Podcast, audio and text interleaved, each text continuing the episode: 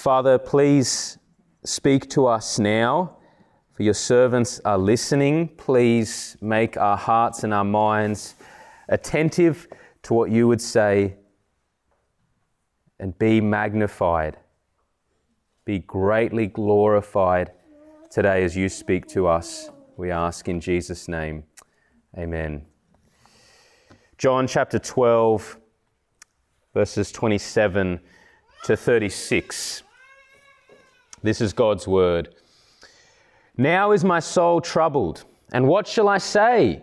Father, save me from this hour? But for this purpose I have come to this hour. Father, glorify your name. Then a voice came from heaven I have glorified it, and I will glorify it again. The crowd that stood there and heard it said that it had thundered. Others said an angel had spoken to him. Jesus answered, This voice has come for your sake, not mine. Now is the judgment of this world. Now will the ruler of this world be cast out. And I, when I am lifted up from the earth, will draw all people to myself. He said this to show by what kind of death he was going to die. So the crowd answered him, We have heard from the law that the Christ remains forever. How can you say that the Son of Man must be lifted up? Who is this Son of Man? So Jesus said to them, The light is among you for a little while longer. Walk while you have the light, lest darkness overtake you. The one who walks in the darkness does not know where he is going. While you have the light, believe in the light, that you may become sons of light. This is God's word. To recap chapter 12, we've seen Jesus in the beginning anointed by Mary in really extravagant fashion as she pours out a year's worth of perfume all over him right before his death. We've seen the king's humble entrance where he enters uh, into Jerusalem to his own city as king, but he doesn't enter on a royal chariot or a war horse. He enters on a donkey in truly humble circumstances. And now, we just read last week in verse 23, Jesus recognizes as the Greeks come to him that now is the hour for the Son of Man to be glorified. And what we're seeing here, there is a link between what we've just gone over last week, particularly verse 23 and 27, where Jesus says, Now is my soul troubled. That is, now that this hour where I am going to be glorified has come upon me, now that this is happening, my soul is troubled. He is about to walk into the valley of humiliation, which is the cross, where the only way for him to be glorified as was ordained is through his suffering, through the shame of the cross. And Jesus is feeling this heavy upon him. And as the hour of his glorification fast approaches him, in this passage today, we see five aspects of our Savior in the lead up to this hour of glorification.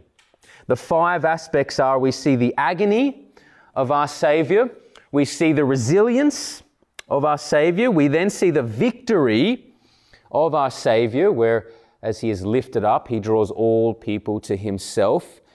And then we see the identity and the appeal. So, agony, resilience, victory, the identity, namely, who is the Son of Man, and then his final appeal. This is one of his last appeals in his public ministry, calling people to believe in him as the Son of Man and come to the light.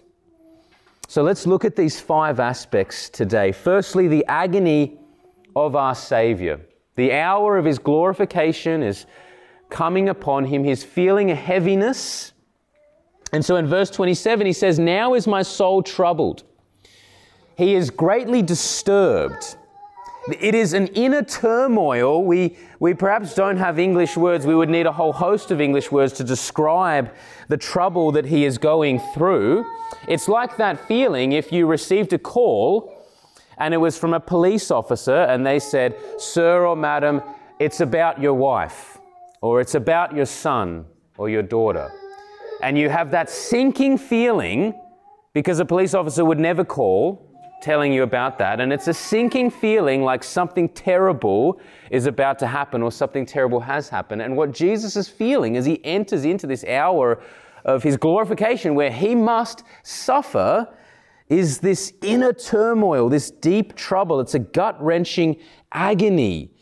We see this clearer when we look at the the other accounts of Jesus in the Garden of Gethsemane, which this passage today is not in the Garden of Gethsemane. It's a different time, but nevertheless, it's in the lead up to the Garden of Gethsemane, which is pro- probably the more famous account of Jesus in distress, where we read that he is overwhelmingly sorrowful. He's in great turmoil, so much so that Luke records he sweats drips of blood. He has his face in the dirt as he's crying out, Father, if there's any other way, yet not as I will but you will. We see the tremendous agony of our Savior. And what is this agony?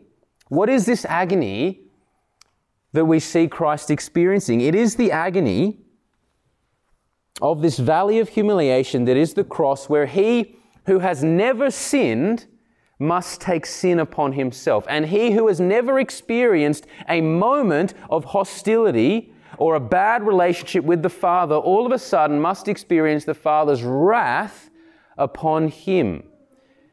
For us as sinners, it's difficult to feel the weight of this, but perhaps not meaning to give such a crude example, but it's perhaps one way that we can experience just a taste of this agony that he goes through. Imagine being forced to walk through kilometers and kilometers of thick sewage full of human waste, full of dead animals beneath. You're walking through cobwebs with thousands of spiders. The only way that you can go through it is to slowly trudge your way through. It's a putrid smell. You're throwing up. It's naturally detestable to think about this. It's detestable to think about walking through kilometers and kilometers of that. Perhaps it's your only way to freedom, but you must walk through that putrid, horrible sewage, and it should be detestable for us because we're supposed to be marked by cleanliness. We're not supposed to be marked by that. Now, that is perhaps the tiniest, tiniest taste of what Jesus goes through. For for him, it is detestable. It is detestable to take sin upon himself. It is detestable, repelling to take the Father's wrath upon him. This perfect eternal, harmonious relationship all of a sudden has to be broken in one sense by wrath being poured out from the Father to the Son. The Son who has only ever done what pleases the Father. The Father who has only ever loved the Son and continues to love, but in that love, He must pour out His wrath upon Him. And so for Jesus, the agony that He experiences is the fact that He must walk through this. He must experience the full extent of this. So he says, What shall I say? Father, save me from this hour. But for this very purpose, I have come to this hour. So it's not as if Jesus was going to abandon that, though it is detestable for him, though it is repelling in one sense for him to take sin upon himself, he was not going to abandon the eternal plan of redemption that he had made with the Father. But what we see here is this is showing that Jesus felt every bit of emotion and temptation to avoid this. Think about that. He felt every bit of temptation to, in some way, avoid this hour of glorification so that he would not have to take our sin upon himself. And in this agony, a flood of emotion naturally sweeps over him. But Jesus demonstrates his perfect resilience his perfect resilience as he perseveres. So he says, No, no, no, no, no. This is the reason I am here. The purpose I am here is to come to this hour, to accomplish redemption. And I will persevere through it all in order to accomplish this grand plan of redemption that the Father, Son, and Spirit together had covenanted to. Now, here we see the second aspect. We've seen the agony of our Savior. Now we see the resilience, and we see the resilience in the request that He makes in this lead up to the hour. What is this request that Christ makes? Well, you would think his prayer naturally might be something like, strengthen me to achieve this purpose, or even in his weakness, maybe something like, Father, make this just a little bit easier for me. Just lessen the load a little bit. But his prayer is, Father, glorify your name. That's where he finds his strength. Father, glorify your name in this moment of agony. Glorify your name. The Father's name is, is his reputation. We know that experientially from when the, the phrase comes about of someone's name being tarnished or someone's name being dragged through the mud. It's to say their reputation has been ruined, regardless of if it was that person. If someone has a prominent family name and someone else does something horrible, all of a sudden that whole family's reputation is tarnished. Their name is tarnished. And God cares deeply about his name. Think of Ezekiel 36. God rebukes Israel but he promises restoration, and he's very clear to say, hey, Israel, it's not for your sake that I'm going to uh, liberate you. It's not because of you. Actually, you have blasphemed my name. You have tarnished my reputation. So, for the sake of my holy name, which you have profaned among the nations, I am going to vindicate the holiness of my great name. I'm going to restore you, and it's going to be because I love my name. That is, my reputation must be preserved. So God is saying He's going to make sure His reputation is preserved as Almighty God. And here Jesus prays for God's reputation to be honored by preserving Him through this hour to accomplish the redemption that had been planned before the foundation of the world. And in doing this, the incredible thing is that it is the most selfless way that Jesus can pray for himself. It is the most selfless way that he actually prays for himself. It's not a prayer that is directed primarily to himself, but the byproduct of Jesus praying, Father, glorify your name. The byproduct of that is that Jesus himself is going to be strengthened through this request. Why is he going to be strengthened? Well, it's because there is such a union between Father and Son that if the Father's name is glorified, then the Son naturally shares in that glory. Jesus will go on to pray in John 17 Holy Father, keep them in your name, which you have given me. So he's saying, praying for his disciples, Holy Father, keep them, that is my disciples, in your name, that name that you have given to me. While I was with them, I kept them in your name, which you have given me. Jesus has the name of the Father because he is one with the Father. So if the name of the Father is glorified, then the Son naturally is going to share in that glory. The Father's reputation is on the line in that sense. And so Jesus will be preserved and strengthened through that. So, in the greatest of agony, Jesus' resilience is seen that his desire above all else is that the Father's name be glorified. Whatever happens, Father, make sure your name is glorified. Make sure your reputation as Almighty God is kept. And Jesus knows that in the Father being glorified, He will also be preserved through this hour of suffering. Now, here is a wonderful application for us in our own prayer life a beautiful, liberating application for us in our prayer life. In a similar way, we are preserved. We are preserved through moments of agony and moments of suffering by praying above all else that God be glorified. Now, this is a hard thing to do. But we are preserved because if we can link this back to our passage from last week, remember in verse 25, Jesus says, Whoever loves his life loses it, and whoever hates his life in this world will keep it for eternal life. That is to say, the way that you preserve your life is to die to yourself. That's the way you preserve your life. You hate your life in this world. Now, what does this look like in prayer? In prayer, dying to yourself looks like in the moment of greatest need.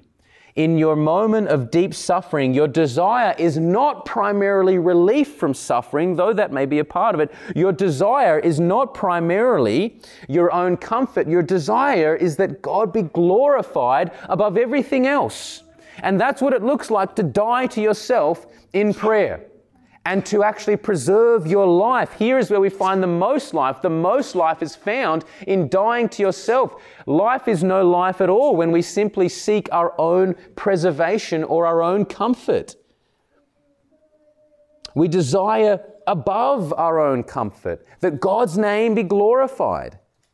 And now, here is the great comfort in this that we see Jesus modeling here.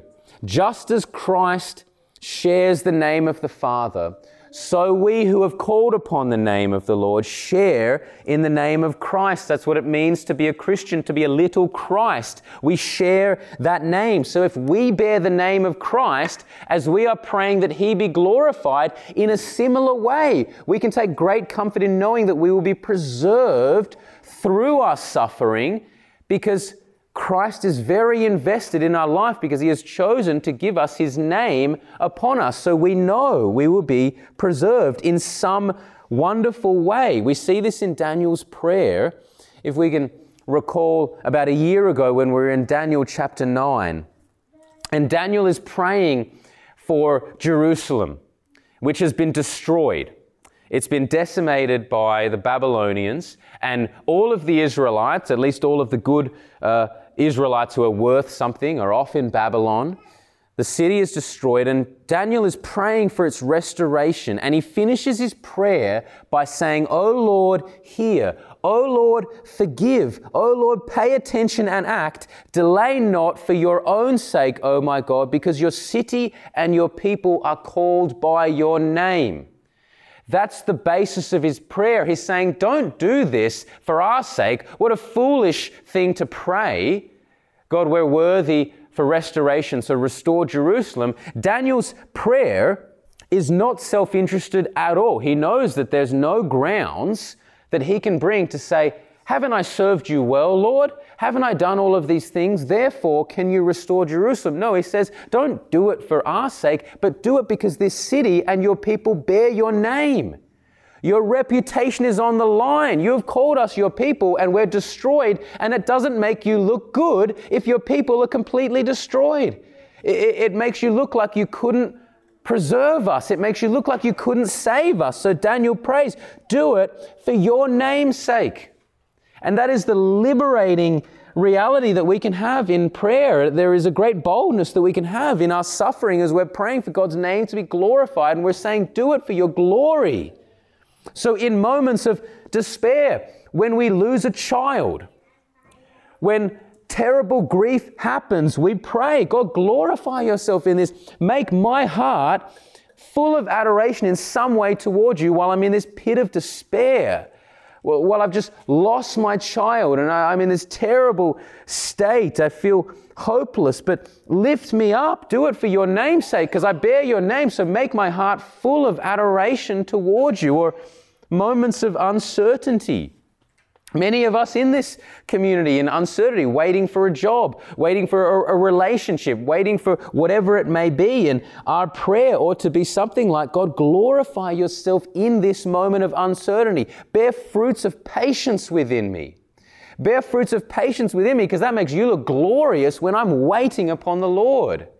And in desperation, we are praying that. We're praying, Lord, will, will you provide this job for me at some stage so that I can be a diligent worker in the workplace and honor you and make you look glorious through my patience as I wait? We're praying for the Lord to be glorified above all else. So our strength and resilience in our agony is in the way that Jesus has modeled here, in the way that Daniel models, is not primarily directed to ourselves, but directed toward the glory of God. And then the wonderful comfort that we have in that is knowing that as we do that, life is found because God will preserve those who call upon His name and seek His glory above all else. This is the most selfless way that we pray for ourselves. That is the reality. Now, as we turn to the response of Jesus' prayer. He's prayed, Father, glorify your name. The voice comes from heaven saying, I have glorified it and I will glorify it again. Here is quite simply the Father's stamp of approval. Very similar to other times we hear the audible voice of God saying, This is my beloved Son with whom I am well pleased. Well, here we hear a similar thing in different words. This is the Father crying down, I have glorified it and I have glorified it again, which is to say, Here is my beloved Son, my chosen representative, the one that I have set my seal upon, the one that I have set my stamp of approval upon. This is why Jesus says in verse 30, This voice came not for my sake, but for your sake. People need to know the Son is the Father's representative. He is the way, the truth, and the life, the only one, God in the flesh.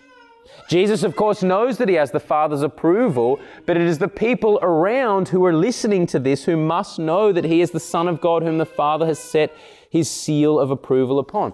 Whether or not they clearly understand, we consider there's some confusion here as to exactly who has said this or what has happened.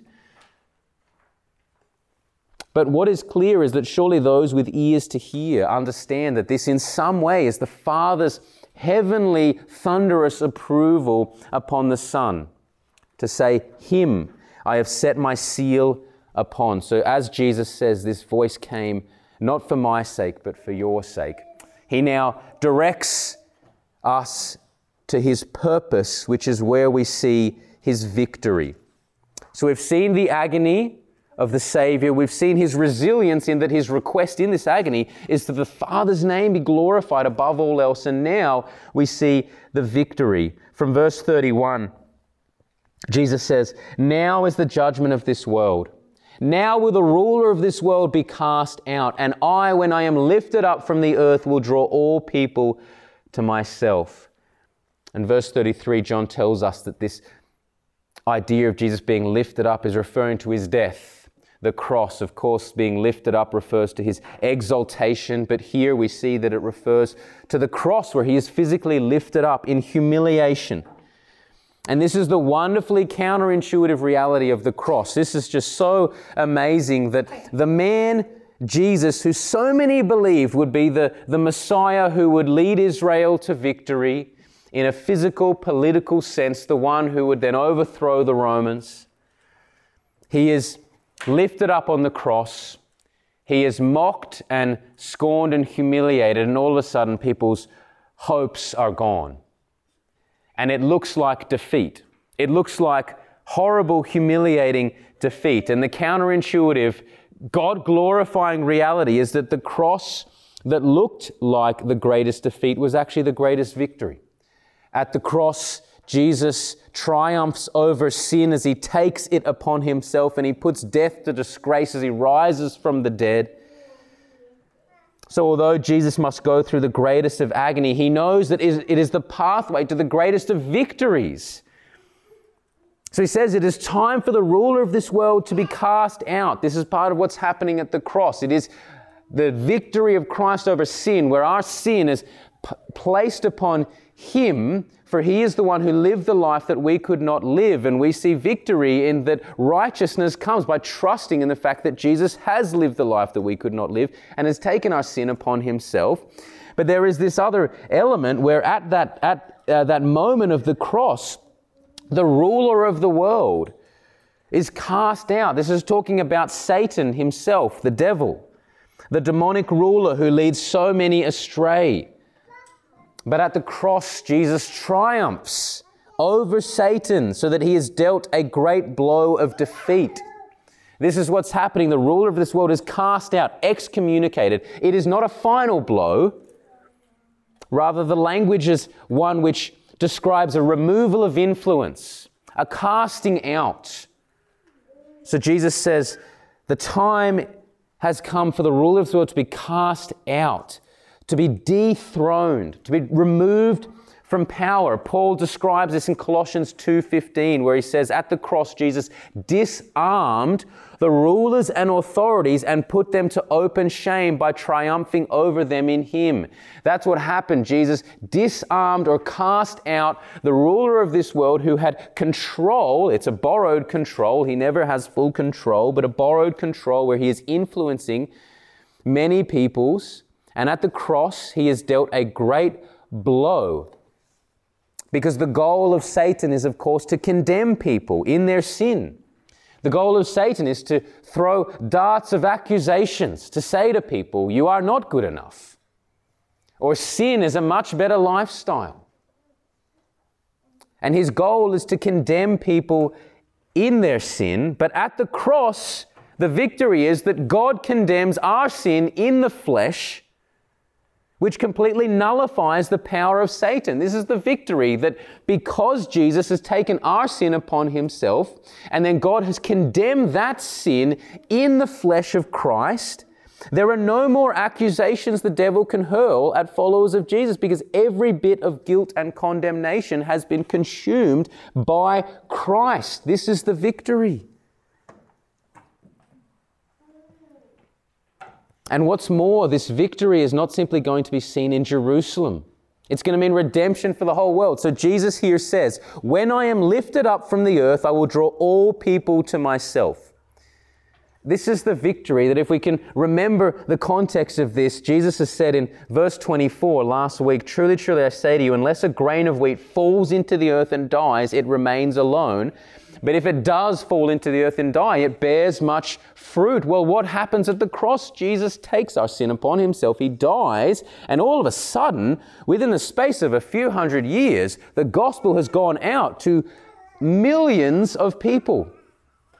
It's the fruit that comes as a grain of wheat falls into the ground. Let's remember the biblical context of this. For, for thousands of years before Christ walked on this earth, the God of Israel was worshipped almost entirely by Jews.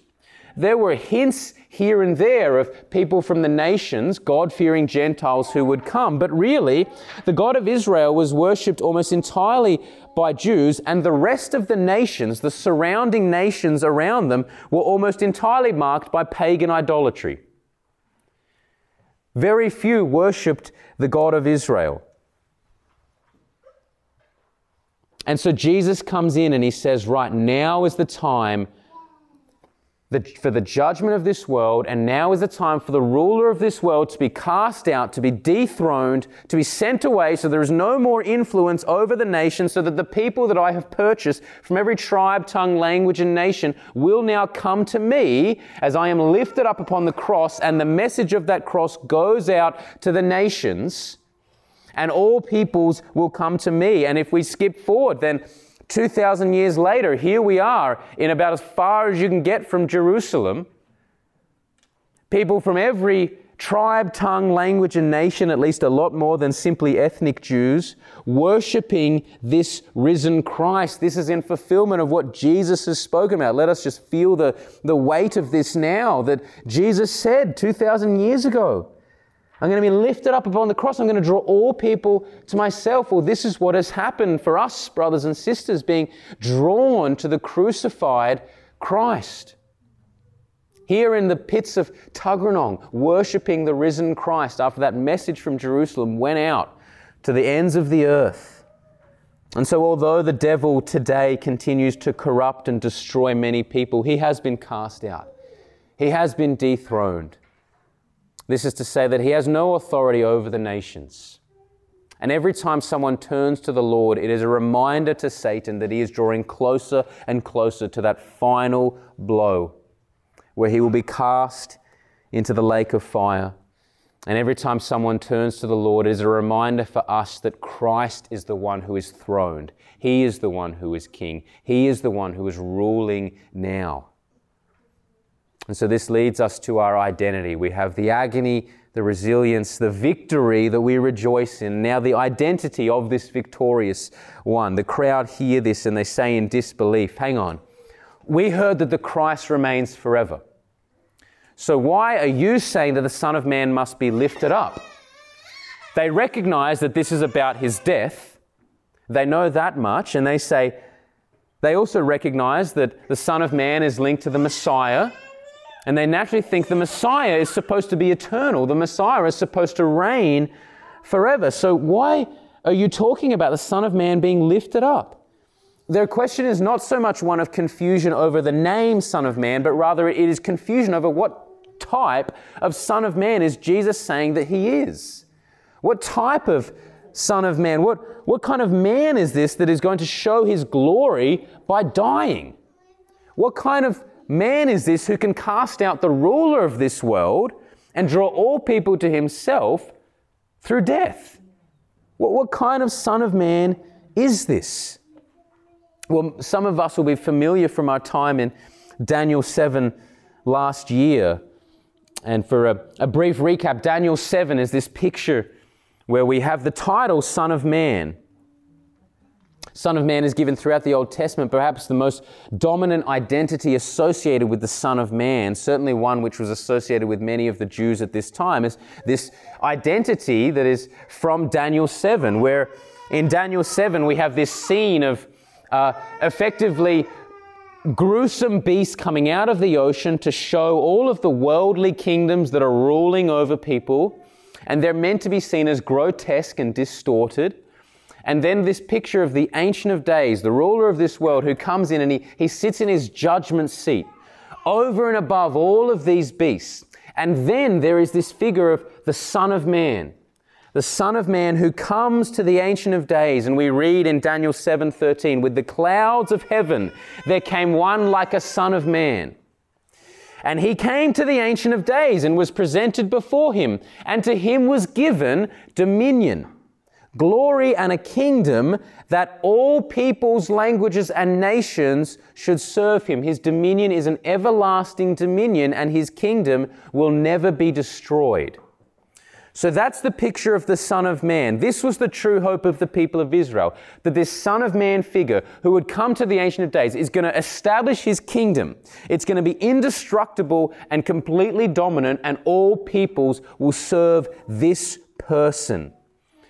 Now, the problem of the Jews is that they hadn't studied their scriptures carefully enough to see that Jesus, in all that he is talking about, is perfectly consistent with the Son of Man of Daniel 7. Think about it. Daniel 7 shows the judgment of these rulers. It's these beasts that are rising up out of the, the ocean, all of these worldly kingdoms, and they are going to be judged. And the Son of Man comes to the Ancient of Days and he receives dominion. That's authority, glory, and a kingdom. Now, think about what we've just seen in the life of Jesus. He has just entered Jerusalem as a king in the triumphal entry. He has just established himself as the king. He has just announced that the time for judgment is right now, where the ruler of this world will be cast out and he's going to be glorified. It's the same themes that we see of the Son of Man receiving dominion, glory, and a kingdom. And then who is the people that will serve the Son of Man in Daniel 7? It is people, it is all peoples, nations, and languages, which is basically to say everyone, both Jew and Gentile, are people from every tongue, tribe, language, and nation. And what is it that Jesus says, or rather, who is it that Jesus says he is going to draw to himself at the cross? He is going to draw all peoples, which in the context of ethnic Jews is to, to understand, well, not simply Jews, all peoples, every tongue, tribe, language, and nation to himself. So, what type of Son of Man? What is the identity of this Son of Man that Jesus is associated with? Who is this man? Well, he is the true Son of Man foretold back in Daniel 7. He is this one. He is the true Messiah of Isaiah 52 and 53, who will be exalted and glorified through suffering, being a lamb led to the slaughter. And he is the true and better son of Adam, thinking all the way back to Genesis, remembering that Adam means man. So Jesus is the true and better son of Adam or Son of Man that was foretold all the way back in Genesis 3, where it was told after Adam and Eve fell that there would be a Son of Man, a Son of Adam, or a seed of the woman who would crush the head of Satan. Jesus is this one. He is the one the scriptures had always spoken of. He is the promised Son of Man who receives this kingdom where all peoples should serve him. And finally, as this Son of Man, as he reveals his identity, he gives this last appeal. We see in verse 35, Jesus says, The light is among you for a little while longer. Walk while you have the light, lest darkness overtake you. This quite simply carries a sense of urgency to it. There is meant to be a sense of urgency. Jesus knows it's the last hour in the sense that his time on earth is drawing to a close. And if we look ahead to verse 44, which we'll cross next week in John chapter 12, Jesus gives this one last final cry, and it's his last public appeal. After this, he is going to be privately spending his time with his disciples, and then he's going to go to the cross. And in his last appeal, Jesus says, He cries out, rather, Whoever believes in me believes not in me, but in him who sent me. That is the Father who has set his seal of approval upon the Son. And whoever sees me sees him who sent me. I have come into the world as light so that whoever believes in me may not remain in darkness. The point is for Jesus to say the lights are about to be switched off. Darkness is about to come.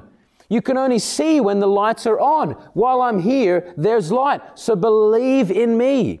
The same sense of urgency we feel today that Christ could return at any moment the same sense of urgency to call people to believe in the Son of Man while there is light. It is a merciful final appeal that Jesus gives here that remains significant for all peoples of all times.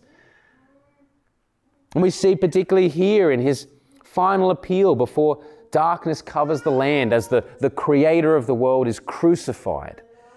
And he stretches out his arm of salvation to say, Come to me as the light of the world. Believe upon me. And what is the purpose? What is the purpose here? Where Jesus says, Believe in the light so that you may become sons of light. The idea of becoming a son of someone is that you share in that nature.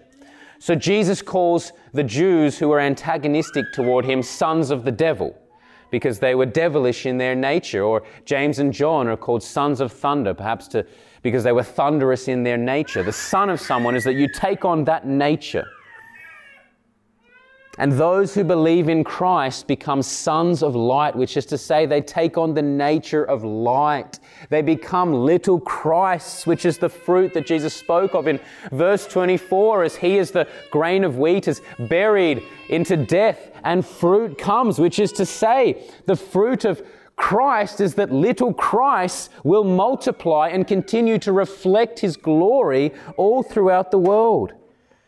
See, what a gracious thing. Think about this. Think about the graciousness of our God, who, when we were sons of the devil, under the ruler of this world, devilish by nature, he would not only save us, but he would make us to then become like him to be not only made in his image once, but then to have that image restored so that we who trust in Jesus Christ would become sons of light, would take on that nature of light, that the things that we do could actually reflect his goodness and his glory.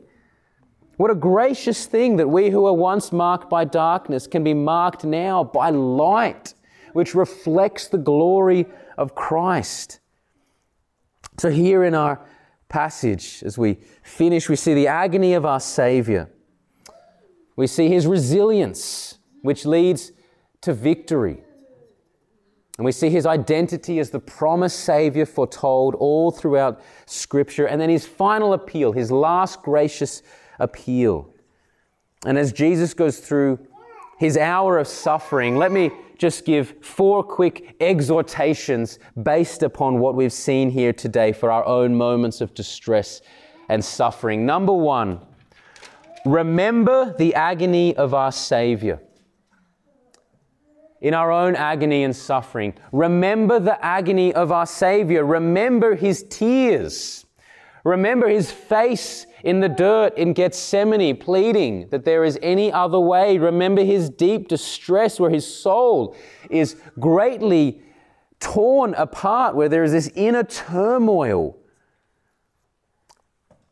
Remember his agony. Remember that He has done this in your place, that He agonized in our place to live that life of complete obedience that we were supposed to but could not. And remember in our own agony that to this day and forever, Christ intercedes for us at the right hand of the Father in our agony. He is upholding us. What a gracious thing to know in our own agony and tears, in our moments of uncertainty and grief. We have a Savior who knows exactly what it is like and who upholds us in those very moments. Remember the agony of our Savior. Secondly, be resilient in prayer by seeking the glory of God above all else. Often God will lead us into the school of prayer, which is best taught through moments of suffering. That is the best place to learn how to pray. And if you want your prayer life to be full of despair, and lifelessness. If you want your prayer life to be full of monotony, then make sure your prayers are only ever directed toward yourself. If you want your prayer life to be full of life and vibrancy, then direct your prayers to the glory of God. They will come around to yourself, but direct them toward the glory of God. Pray for yourself in the most selfless way by desiring above all else that God be glorified and take great comfort in knowing that you bear the name of God and that He is glorified as we call upon Him in our day of trouble. He delivers us and we then return that glory to Him. What a gracious transaction that God has ordained for us. Thirdly, rejoice in the victory Christ has over sin and Satan. What a simple truth that we so often forget. Just as the cross seemed like total defeat, but yet turned out to be the greatest victory the world has ever known, many times today we feel a sting of death and evil. We hear the stories of this world of babies. Just this week, I, I saw a photo of uh, the war in Israel and Gaza, and there was a father standing over his dead body, looked about the same size, uh, the body of his son, uh, who looked about the same size as Lewis, and just standing there over his child in a body bag and just what grief can overcome us in those moments. And in weakness, we can feel defeated. But we rejoice in the victory. The ruler of this world has been cast out. He has been dethroned. The evil principalities of this world have been disarmed, and Christ reigns victoriously now. He laughs at the wicked, for he knows their day is coming. More than that, Christ has triumphed victoriously over your sin so that every accusation that comes your way, every feeling of doubt, every attempt of the devil to say, You've sinned too much, you're not a Christian anymore, your guilt is too high or too great. And we remember that it is all null and void the power of Satan is nullified because Christ has taken our condemnation upon himself. Who can bring a charge against God's elect? It is God who justifies. And furthermore, it is Christ who died, as if to say, there's nothing the devil can do now. Your condemnation has been taken in Christ. And so we live in victory now through all of our suffering, through all of our struggles, it is victory, just as the cross looked like defeat but turned out to be the greatest victory. The life of followers of Jesus, trudging their way through the mud of life and yet not losing heart, pursuing the glory of God, pursuing holiness, trusting in the Lord, that is victory. We rejoice in that victory. And lastly, the final appeal we believe in the Son of Man and we become sons of light. We must again and again hear the appeal, both for those who have not trusted in Jesus Christ and those who have, to come to the light, to live as sons of light, to reflect the glory of God in our lives, to believe in the light and to become sons of light. So we remember the agony of our Savior. We are resilient in prayer by seeking the glory of God above all else. We rejoice in the victory Christ has over sin and Satan. And we believe in the Son of Man and become a son of light as we simply look upon the face of Jesus Christ, as we behold his glory and reflect that same light which has shone into our hearts.